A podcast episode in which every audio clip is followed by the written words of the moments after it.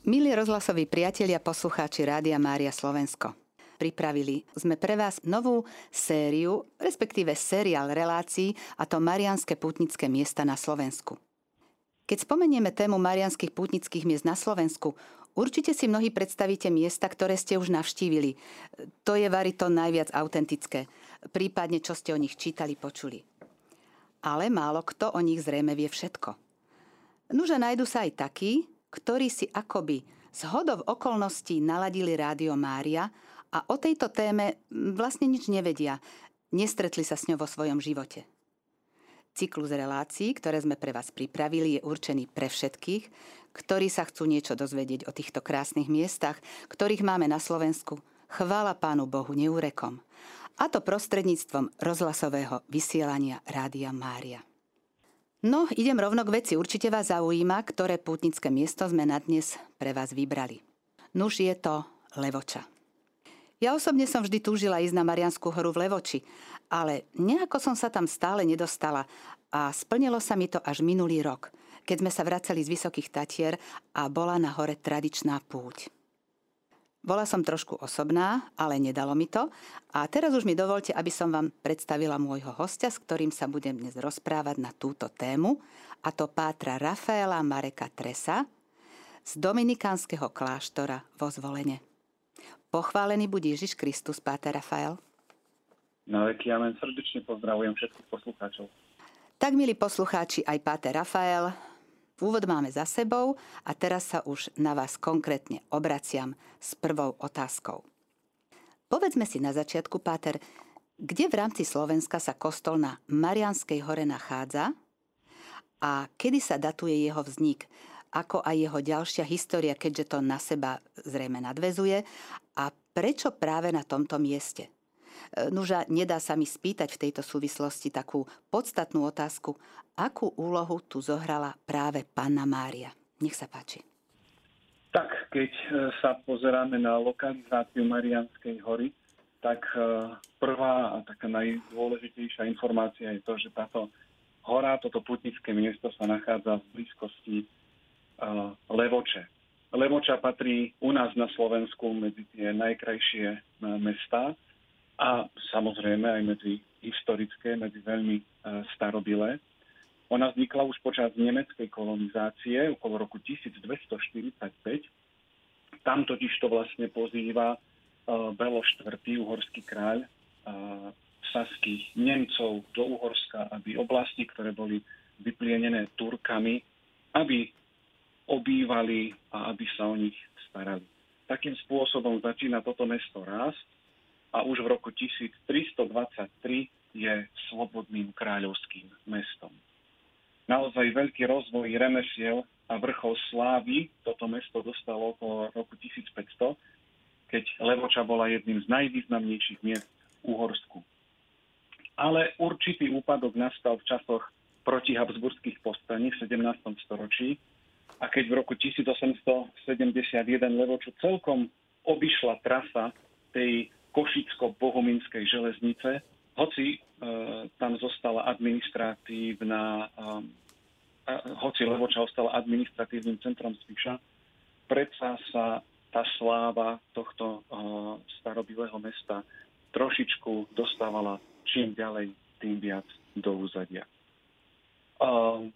v súvislosti s rozvojom mesta e, teraz povieme niečo aj o samotnom vrchu, samotnej hore, samotnom putnickom mieste, pretože ono patrí alebo označujeme ho ako najstaršie putnické miesto na východnom Slovensku. Nie na Slovensku, ale na tom východnom Slovensku. Hoci treba povedať, že púte na Marianskej hore patria uh, v tej takej našej celoslovenskej škále k najpočetnejším. To sú tie najväčšie púte, ktoré sa konávajú každoročne. Prvý kostolík, ktorý hore nad mestom Levoča vznikol, sa v kronikách datuje už v roku 1247.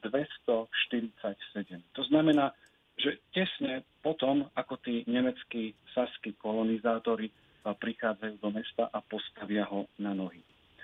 Predpokladá sa, že patrocínom, to znamená patrónom tohto kostolíka z 13. storočia, hore na kopci bolo práve to tajomstvo, ktoré oslavujeme doteraz. A to je návšteva Panny Márie u svätej Alžbety.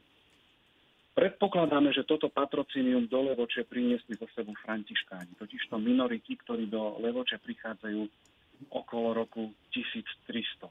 Samotný pôvod tohto sviatku naštívenia Pany Márie sa viaže presne uh, s františkánmi. Totižto už svätý Bonaventura žiadal schválenie tohto sviatku pre celú františkánsku rehoľu od pápeža Urbana IV. Tento e, dovolil toto slávenie spočiatku len pre františkánsku rehoľu a s tým, že celú církev odporúčal ochrane Panny Márie a postupne rozširoval túto, a, alebo sa rozširovala táto slávnosť na všetkých kresťanov. Jeho nástupca, pápež Bonifác IX, k svojim pápežským listom z 9. novembra 1390 nariadil túto slávnosť skutočne pre celú církev a obdaril ju odpustkami.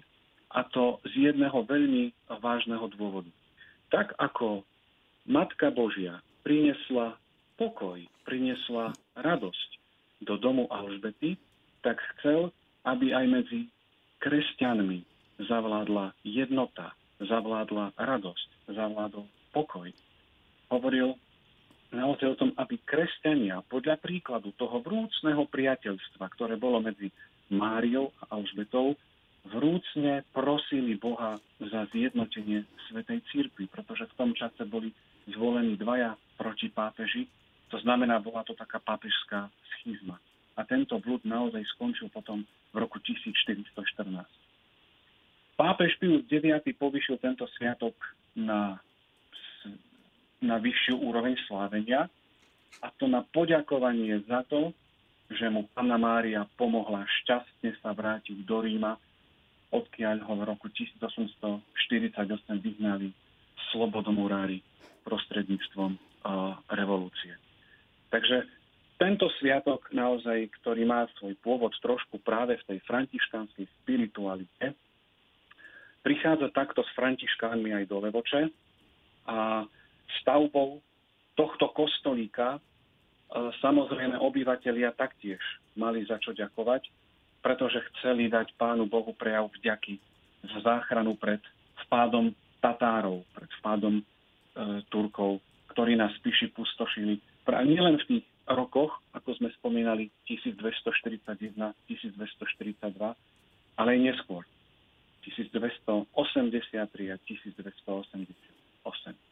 To je asi taký najstarší pôvod celého tohto uh, kostolíka a toho kultu, ktorý sa na tom mieste hore nad mestom Levoča uh, Matke Božej. Niektorí hovoria, že práve na týchto miestach sa levodskí obyvateľia skrývali a pretože sa tam uh, ich úkryty neboli prezradené, tak naozaj pripísali túto, uh, túto svoju záchranu práve zásahu dobrého Pána Boha a Matke Božej.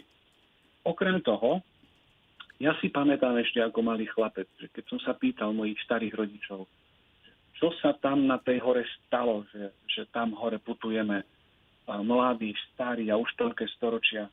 Starí rodičia mi vždy spomínali, že uh, tam sa zjavila Pána Mária. Tam hore sa zjavila Pána Mária, preto sa tam chodíme modlievať.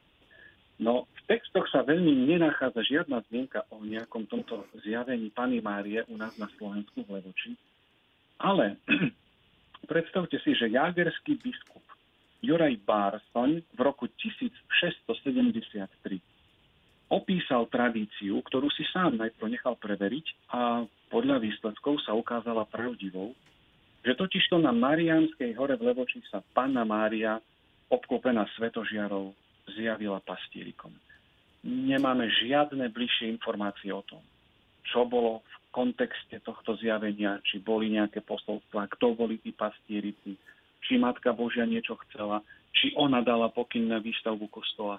Naozaj nevieme. Každopádne vidíme to, že k tomuto kostolíku sa konávali každoročné ďakovné púte nielen obyvateľov Levoče, ale aj z ľudí z ďalšieho okolia. Potom v druhej polovici 15. storočia kostolík v tom svojom pôvodnom stave už ako si nestačil, nakoľko práve tých putníkov pribúdalo.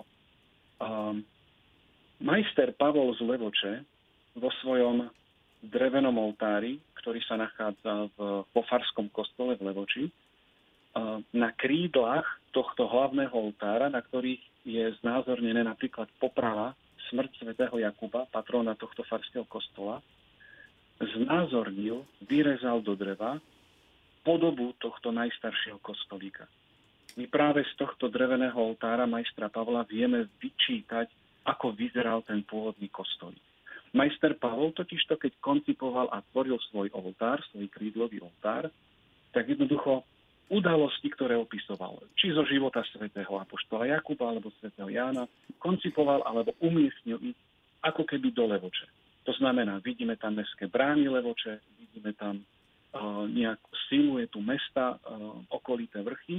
No a práve takýmto spôsobom na jednom z týchto vrchov znázornil aj tento pôvodný kostolík, uh, o ktorom práve hovoríme.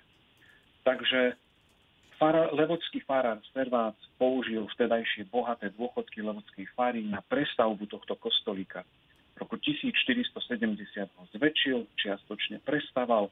No a púte na Mariánsku horu zaujímavé je, že neprestali ani počas um, reformácie. Naviac, čo je zaujímavosťou, miestni evanielici ponechali sviatok navštívenia Pany Márie. Oživenie púti však nastalo po rekatolizácii, keď jej prvým činom bola veľká procesia a púť na horu 2. júla roku 1671. V roku 1673 dostala Mariánska hora odpustkovú listinu už od pápeža, no a v priebehu ďalších storočí bol celý kostol viackrát prebudovaný a postupne aj rozširovaný. Pater, to sme si povedali teda takú e, celý vývoj aj tej histórie okolo kostolika, aj samotnej stavby. A teraz si prosím opíšme okolnosti, za akých dostal svoju podobu, ktorú poznáme dnes a zároveň históriu jeho vysviacky. Rozvoj tejto budovy samozrejme 17. storočím neprestal, pretože je zaujímavé, ale tie púte naozaj prebiehali, každý rok prebiehali pravidelne. A čo treba zdôrazniť, keďže sa nachádza na vrchole kopca, tak kostol bol e, vystavený aj poveternostným vplyvom. Takže on postupne začal chátrať. A preto z bezpečnostných dôvodov ten pôvodný kostolík museli zbúrať. Základný kameň nového kostola potom položil farár Martin Engelbert 13. mája v roku 1766.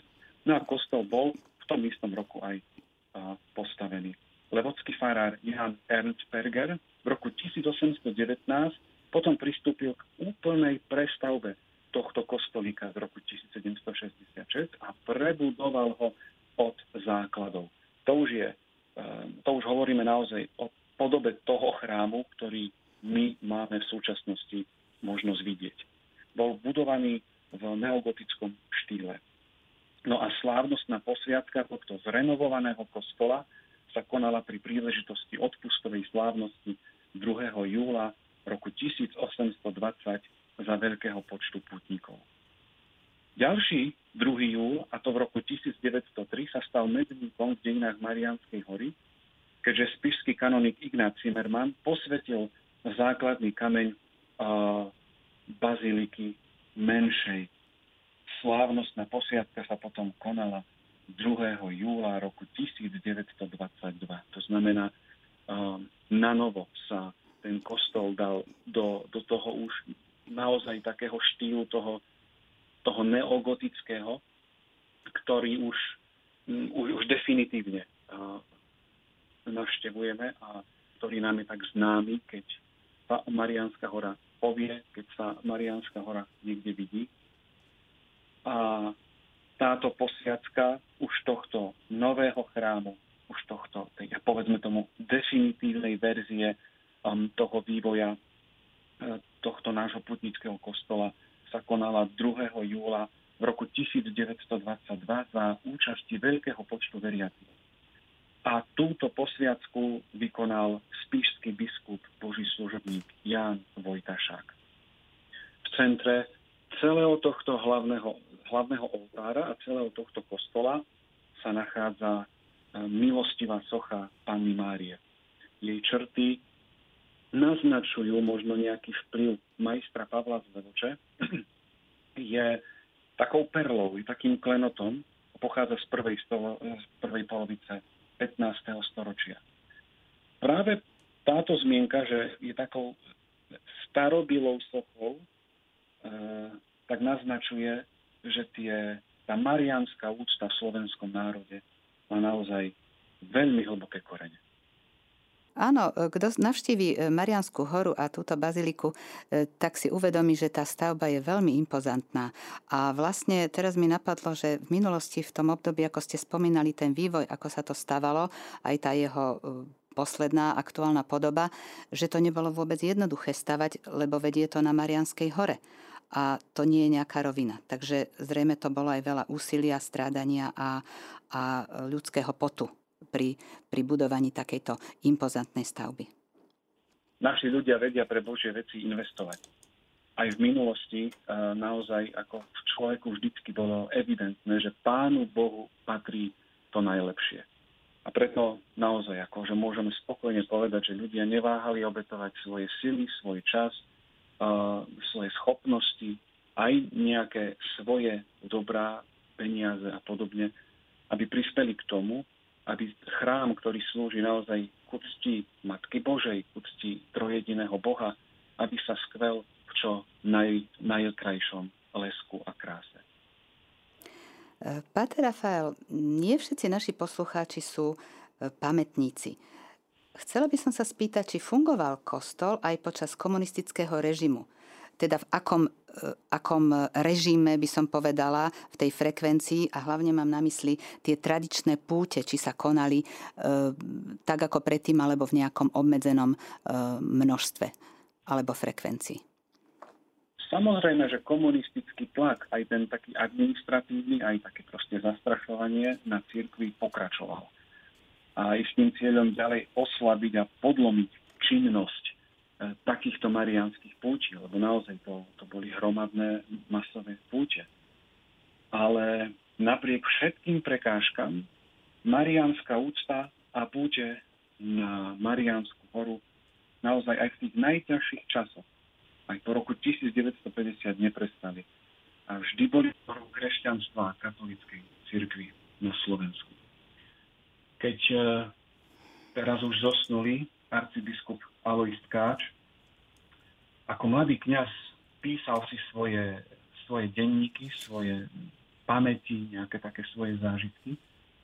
Veľmi často zdôrazňoval aj to, ako sa sám zúčastňoval na tých marianských eh, pútiach v Levoči. A mal v sebe takú, takú túžbu, taký sen, že tak ako Poliaci majú Čenstochovu, ktorá je takým srdcom národa, že naozaj tam k tej Matke Božej, Matke Božej, ktorá je kráľovnou Poľska, putujú všetci Poliaci, aby tam sa zjednocovali ako bratia a sestry, aby sa tam zjednocovali v modlitbe za svoj národ, tak opisuje svoju túžbu, že kiež by sa pre Slovákov stala práve Levoča takým miestom, kde naozaj všetci prídu k Matke vyprosovať dar viery, sílu do tých bojov, ktoré musia aj v tých náročných časoch komunizmu prežívať. A stále naozaj veľmi často ju um, takto aj on odporúčal.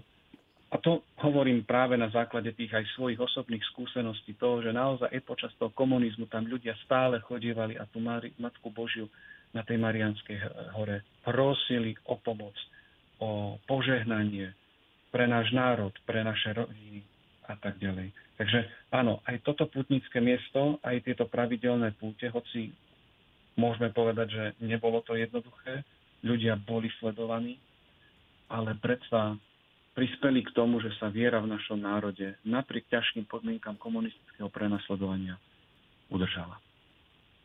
Pater Rafael, dnes poznáme kostol ako baziliku navštívenia Pany Márie. Povedzme si prosím, kedy bola zapísaná do zoznamu bazilík a kto dal k tomu súhlas? Pojem bazilika je, má starobilý pôvod.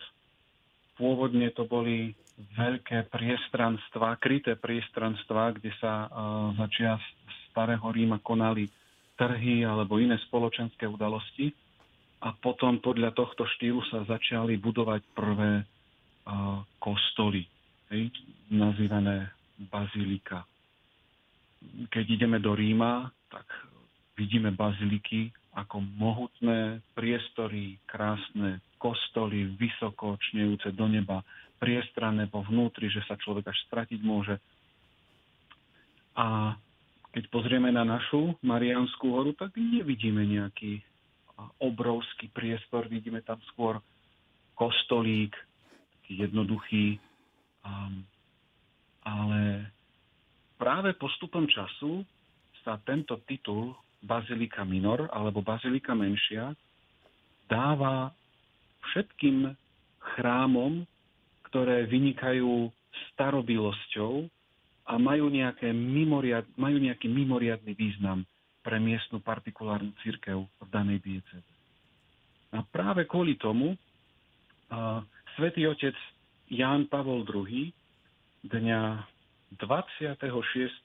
januára 1984 dal láskavý súhlas, aby táto svetiňa starobila na Mariánskej hore v Levoči, zasvetená tajomstvu navštívenia Pany Márie na území Spišskej diecezy nad mestom Levoča, bola zapísaná do zoznamu bazilík menších. Takže vďačíme naozaj svetému otcovi Jánovi Pavlovi II. Samozrejme na poput diecezného biskupa, na poput kňazov a veriacich e, diecezy. A samozrejme aj na základe práve tých, tej, tej krásnej histórie a tých, tých pútí, ktoré sa tam odohrávali, tak toto miesto naozaj sa môže pochváliť tým titulom, že to nie je len hociaký putnický kostolík, ale je to bazilika menšia, bazilika minor. V tom prvom stupe ste a stále vlastne okolo toho sa točíme, e, spomínali, že sa konali tu mm, dlhé obdobia e, hromadné púte, čiže za veľkého počtu veriacich. E, vieme, že potom bol komunistický režim, ktorý sme tiež spomenuli, že to bolo oslabené určitým spôsobom. Kedy sa po skončení tohto režimu obnovili také naozaj hromadné púte na Levodskú horu, tradičné, za akých okolností to bolo? Mám na mysli hlavne návštevu svätého otca Jána Pavla II. Poprvýkrát po, tej, po tých 40 rokoch komunistického režimu sa v roku 1990 uh, um, odohrala alebo uskutočnila púť na Marianskej hore naozaj už bez nejakých veľkých prekážok v atmosfére slobody. Dokonca na tejto púti sa zúčastnilo takmer 500 tisíc putníkov. Sviatok navštívenia Panny Márie o 5 rokov neskôr, v roku 1995, pripadol na nedeľu 2. júla. A táto odpustová slávnosť, alebo táto odpustová sveta omša sa už niesla v duchu takého očakávania, v takej prípravy na návštevu svätého otca Jana Pavla II. To znamená, toho 2. júla keď bola odpustová omša, tam celebroval hlavnú odpustovú svetú omšu monsignor, monsignor František Dlugoš, ktorý bol dlhoročným levodským dekanom a farárom. Lenže obyčajne, vlastne, keď človek ide na púť, tak sa touto nedelnou svetou omšou ako keby púť končí. Tá nedelná sveta omša je vyvrcholením celých tých odpustových oslav. Lenže v tomto roku to bolo trošku inak púť sa touto omšou neskončila. Pretože celý 100 tisícový zástup putníkov sa rozrastal počas nedele a potom v noci na pondelok 3. júla, aby ráno privítal takého toho najvzácnejšieho pútnika všetkých čias. na tejto Marianskej hore. V nedeľu večer 2. júla v roku 1995 svätý Otec so svojím sprievodom pricestoval autom z Prešova na Spišskú kapitulu. Cesta vzácného pútnika na druhý deň ráno smerovala najprv do starobilej Spišskej katedrály a odtiaľ už priamo na práve toto naše putnické miesto, ktoré je jedným z najstarších a najznámejších európskych putnických miest tu na Mariánsku horu. Na túto svetú omšu so Svetým Otcom prišlo vyše 650 tisíc putníkov najväčší počet zo všetkých stretnutí so Svetým Otcom. Hoci bol pondelok 3. júla a to bol pracovný deň. Svetý Otec e, Svetú Omšu neslúžil hore, priamo na Marianskej hore, ale na lúke dole pod kopcom bola, bol vystavaný taký drevený prístrešok, kde jednoducho on mal Svetú Omšu a smerom ako keby k hore bol otočený i oltár, i všetko bohoslužobné zariadenie, aby sa tak využil ten, ten prirodzený terén, že ľudia mohli proste ako keby z kopca uh, sledovať uh, všetko, čo sa, čo sa deje na tom oltári, kde Svetý Otec uh, slúžil Svetú Omšu. Z tohto miesta, alebo z tejto udalosti, obetný stôl, na ktorom Ján Pavel II slúžil Svetú Omšu, teda oltár v tento deň sa nachádza upravenom sanktuáriu, presbytériu, bazilike na Marianskej hore a sedes, z ktorého sa vlastne prihoril pútnikom, na ktorom sedel počas tohto slavenia, je umiestnený v chráme svätého Jakuba v Levoči.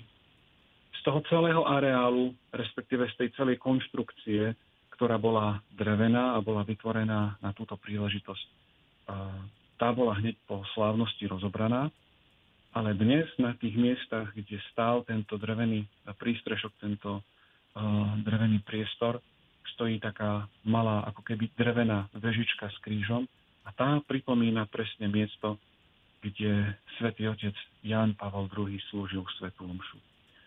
Obyčajne sa na túto Mariánsku horu ide pešo, že sa dole v meste zaparkuje a pešo po asfaltovej ceste, ktorá je lemovaná zastaveniami krížovej cesty, uh, takú, cez takú stromovú alej vystúpi až hore na Mariánsku horu. No a ako tak pútnik vystupuje a blíži sa k tej hore, tak naozaj po svojej ľavici môže niekde uprostred cesty vidieť práve tú drevenú konštrukciu, ktorá je uprostred, mám pocit, že to je nejaké obilné pole, takže asi on tak sa k nemu uh, bežne nechodí ale je tam, je prístupná a to je vlastne ten taký malý pamätník na tú veľkú osobnosť a udalosť, ktorá sa odohrala práve v areáli tohto nášho putnického miesta.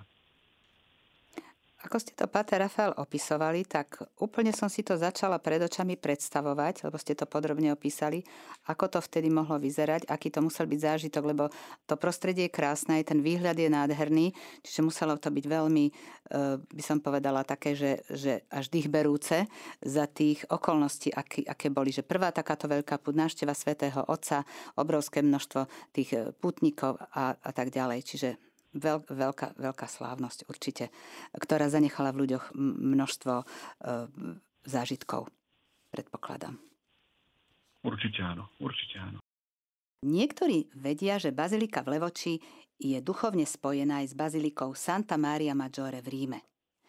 Je to zaujímavý fakt a myslím si, že nielen mňa, ale aj poslucháčov by zaujímalo, aký kontext tohto, tohto spojenia s bazilikou Santa Maria Maggiore. Správne. Okrem toho, že náš chrám na Marianskej hore má ten titul, že je to Bazilika Minor, tak uh, môže sa tak pochváliť aj tým, že je duchovne pričlenený k Bazilike Santa Maria Maggiore v Ríme. Bazilika Santa Maria Maggiore alebo Pani Márie Väčšej alebo Pani Márie Snežnej je dá sa povedať, takým najstarším mariánským chrámom uh, na svete. Je to bazilika, tejto bazilike sa nachádzajú aj e, relikvie, teda jasličky pána Ježiša, ktoré z Betlehema boli prinesené na toto miesto. Preto kedysi v minulosti pápeži vždycky polnočnú svetú omšu slávili tu, v bazilike Santa Maria Maggiore, pretože to bol ako keby rímsky Betlehem. Tam sa nachádzajú jasličky, tam sa slávila vždycky polnočná sveta omša. A je zaujímavé, že strop tejto baziliky je pozlátený alebo je vykladaný zlatom. To bolo prvé zlato, ktoré doniesol Krištof Kolumbus zo svojej objavnej cesty z Ameriky. Takže to prvé zlato, ktoré sa objavilo, ktoré dostali, išlo na výzdobu tejto, tejto baziliky, tohto chrámu. A práve preto, že, no a ešte spomeniem takú, to, aby som tak pochválil svoju rehoľu, pri tejto bazilike Santa Maria Maggiore je aj komunita Dominikánov, ktorí podobne ako iní reholníci alebo iní kňazi pri iných papežských bazilikách slúžia ako pápežskí penitenciári. To znamená, že rozhrešujú aj od takých hriechov, ktoré sú rezervované Svetému Otcovi. To znamená, že sú niektoré hriechy, ktoré môže rozhrešiť len Svetý Otec. No ale keďže Svetý Otec nemôže spovedať každého, tak jednoducho deleguje svoju právomoc rôznym rehoľníkom alebo rôznym skupinám kňazov a napríklad títo penitenciári, ktorí slúžia pri Bazilike Santa Maria Maggiore, sú dominikáni. Doteraz tam máme dokonca jedného slovenského brata, ktorý tam spovedá aj po slovensky, Páter Ľudovít. Takže aj a, takýmto spôsobom a, naša rehoľa, dominikáni, a, pomáhame aj Svetému Otcovi, aj dušiam dosiahnuť Božiu milosť. No a práve kvôli tomu, keď sa vrátim späť, že toto je chrám, ktorý je asi takým prvým marianským chrámom na svete, postavený podľa legendy na mieste, kde v auguste napadal sneh, postavený ku cti Matky Božej, tak existuje taká možnosť vytvoriť akési duchovné puto jednotlivých mariánskych svetí, ktoré sa nachádzajú po celom svete, s týmto miestom, s Bazilikou Santa Maria Maggiore. Toto duchovné puto vlastne znamená, že veriaci, ktorí navštívia kostoly, chrámy, ktoré sú takýmto duchovným putom spojené s Bazilikou Santa Maria Maggiore, môžu v tom svojom pričlenenom kostolíku získať tie milosti, tie odpustky, ktoré by získali keby navštívili baziliku Santa Maria Maggiore v Ríme. Takže takýmto spôsobom bola vyznačená aj táto bazilika na Mariánskej hore. To znamená, že okrem tých odpustkov, ktoré tam človek môže získať v priebehu mariánskeho, mariánskej púte v lete, v júli, keď je tá hlavná púť, tak aj mimo tohto dňa, mimo tejto oslavy, mimo tohto odpustu, mimo tejto púte, môže aj v priebehu roka vďaka tomuto pričleneniu získať milosti, odpustky a ako keby navštívil naozaj baziliku Santa Maria Maggiore Prime. Možno poslucháči z mimo Bratislavy zrejme ani nevedia, že my tu máme takéto duchovné spojenie e, s bazilikou Santa Maria Maggiore v Bratislave na Bratislavskej kalvárii kostol Pany Márie Snežnej. Áno, ktorý opäť patrí Dominikánom, keď sa už chválim. No, Ale na Slovensku naozaj tých miest e, pribúda stále viac a viac. E, samozrejme ten proces e, udelenia tohto spojenia prebieha naozaj tak veľmi precízne. Skúma sa tam dôvod, skúma sa tam história, skúma sa tam naozaj e, napríklad aj pútnické zázemie tohto, tohto daných miest, úcta mariánska, ktorá tam prebieha, funguje.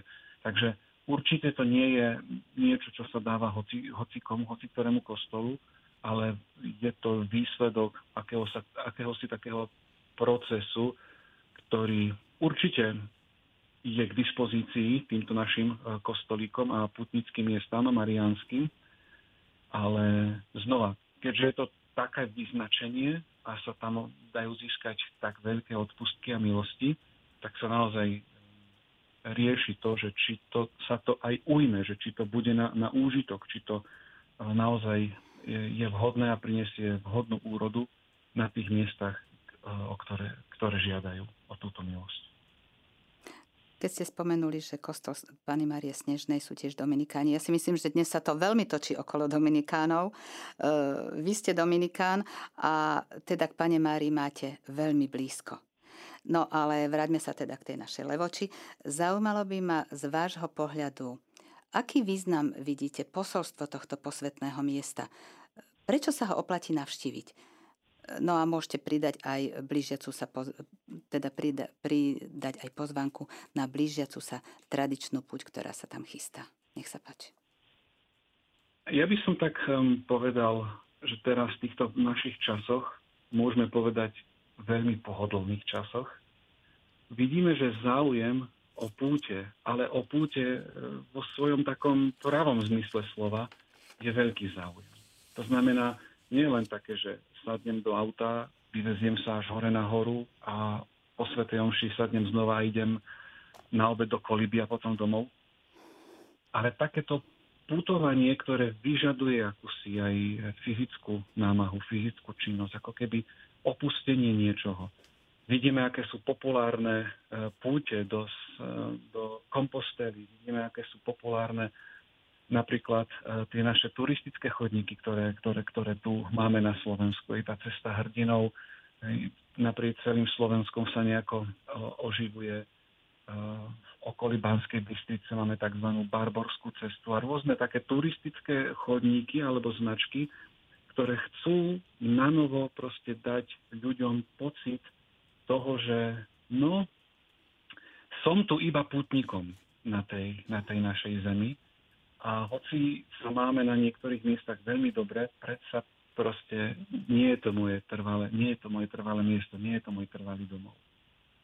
A práve účasť na takýchto pútiach, alebo aj na tých, takýchto starobilých historických, akými sú práve púť na Mariánsku horu, nám pomáha naozaj prežívať to, že sme pútnikmi. Ale že na tej našej púti nie sme sami ideme my k Matke Božej. Matka Božia nikdy neupriamuje pozornosť na seba. Nikdy to nie je také, že ona sústredí svoju pozornosť veriacich len na seba. Nie. Ona vždycky ukazuje hore. Pozrite na môjho syna. Ona aj v zjaveniach nepripom- nedáva niečo nové. Ona vždycky pripomína iba to, čo tu jej syn povedal. Hej? Takže naozaj toto je ten, ten taký ten zmysel toho nášho putovania, že my si na tej našej púti pripomíname, že Jednoducho, my putujeme niekde, my sme na ceste. Ťažko je na tej ceste ísť samému. Je to veľmi rizik, riskantné a nebezpečné. Preto máme okolo seba našich spolubratov, spolusestry, príbuzných, priateľov, známych, kamarátov, s ktorými spolu cestujeme. Keď sa niečo stane, vieme si pomôcť. A toto je nádherný obraz toho nášho kresťanského života. Že áno, môžem ísť na, na tej ceste života, na tej ceste k Pánu Bohu sám, ale natrapím sa a, strašne. A, a toto nie je to, k čomu sme povolaní. Pán Ježiš vždycky vytváral spoločenstvo, cirkevé spoločenstvo. Aj na tej našej ceste k Pánu Bohu ideme spolu, ako spoločenstvo. Takže naozaj vidíme aj na tej samotnej hore, na tej Marianskej hore, keď prebieha program, keď prebieha Sveta Omša, vidíme ľudí celého Slovenska, prichádzajú ľudia z Poľska, prichádzajú ľudia z iných krajín. A tam zrazu vidíme, že ako sa tá viera žije. Že v toho Pána Boha neverím len ja, to veria aj, aj ostatní ľudia. A idú na svetú spoveď. A prečo ja ne, nemôžem ísť na svetú spoveď? Idú na sveté príjmanie. A prečo ja nejdem na sveté príjmanie? Kľaknú pred tou Matkou Božou, kľaknú pri tom premenení, spoločne spievajú Bohu, a naozaj, keď človek vidí, koľko tých ľudí tu je a chváli Boha, tak sám je taký povzbudený, že aha, keď oni môžu, však aj ja môžem. Hej? Koľko tam ľudí prichádza v čase možno nepriaznivého počasia, mladých, starých a tak ďalej. Hej? Takže toto je aj taká posila vo vlastnej viere. Že jednoducho neverím sám. A možno ťažkosti, ktoré prežívam, boje, ktoré musím zvládať, prežívajú a zvládajú aj túto ľudia okolo mňa. Hej?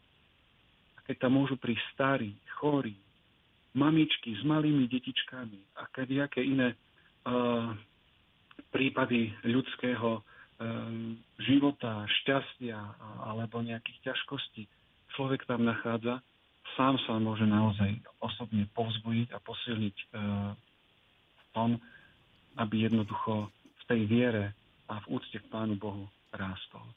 A samozrejme, moja prítomnosť na tom mieste je povzbudením pre ostatných. Hej?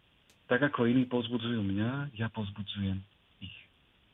Takže toto sú naozaj také, také tie duchovné uh, aplikácie a, a rozmery každej našej púte. Nezabúdať na to, že naozaj, možno práve v tom duchu, ako písal zosnulý arcibiskup Tkáč, pri tej našej slovenskej púti k Matke Božej na Mariánsku horu nezabúdať prosiť za náš národ za našu vlast, za, za naše rodiny, za naše diecezy, za naše farnosti. Pri pozeraní na Matku Božiu, ktorá pokorne prichádza k Alžbete a prináša do domov pokoj, nezabúdať na to, čo my do tých našich vzťahov prinášame. Či tiež prinášame pokoj, radosť, alebo prinášame hnev, hriech, ohováranie a, a tak ďalej a tak ďalej. Takže celé toto putnické miesto je naozaj koncipované tak, aby cez ten pohľad na Matku Božiu my sme sa priblížili ku Kristovi a upevnili sa i v našej viere, i v našom rozhodnutí ďalej e, za Matkou Božou ísť. Samotný ten putnický areál predstavuje tú hlavnú baziliku, do ktorej sa dá vojsť z boku poza hlavný oltár naozaj e, takto navštíviť hlav, počas e, týchto hlavných pútí. Samozrejme v priebehu roka je k dispozícii celý kostol, pred kostolom sa nachádza taký, taký malý ako keby uh, kamenokový altánok, kde sa slávia je sveté omše. Za bazilikou je drevený kostolík grecko-katolíkov. Teraz za kostolom pekne upravili aj uh, také zastavenia. Myslím si, že to bola Rúžencová záhradka. Trošku, keď uh, putníci pôjdu smerom z Marianskej hory uh, opa- uh, ďalej do lesa, ktorý sa za kostolom nachádza, je tam aj kaplnka e, s vodou, údajne aj takou zázračnou, e, ktorá vyteká spod kaplnky. Takže toto sú miesta, ktoré naozaj za tie, za tie stáročia kresťanský ľud posvetil jednak svojimi modlitbami, svojim utrpením, ale aj svojou vierou. A tu práve pri Matke Božej tú svoju vieru prehlboval, tu si ju očisťoval, tu prosil o svoje požehnanie a odtiaľ to požehnanie a posilnenie roznášal ďalej do svojich domovov, do svojho Slovenska a všade, kde, sa, kde sa ľudia dostali. Tak, milí poslucháči Rádia Mária, to už je naozaj záver našej dnešnej relácie z cyklu Marianské pútnické miesta na Slovensku z prvej časti, kedy sme sa rozprávali o nádhernej e, Levoči, a teda Marianskej hore e, v Levoči.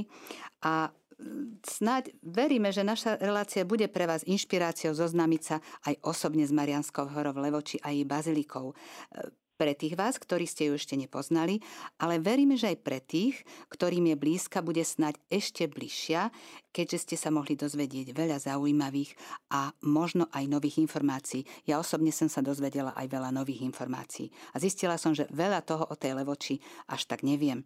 Ďakujem veľmi pekne môjmu hostovi, pátrovi Rafaelovi Marekovi Tresovi z Dominikanského kláštora vo Zvolene, ktorý bol taký láskavý, že prijal pozvanie do našej relácie. Bolo mi cťou. Ďakujem pekne za pozvanie. Aj my ešte raz ďakujeme a od mikrofónu sa s vami lúči a na ďalšie stretnutie sa teší Sonia Raceková.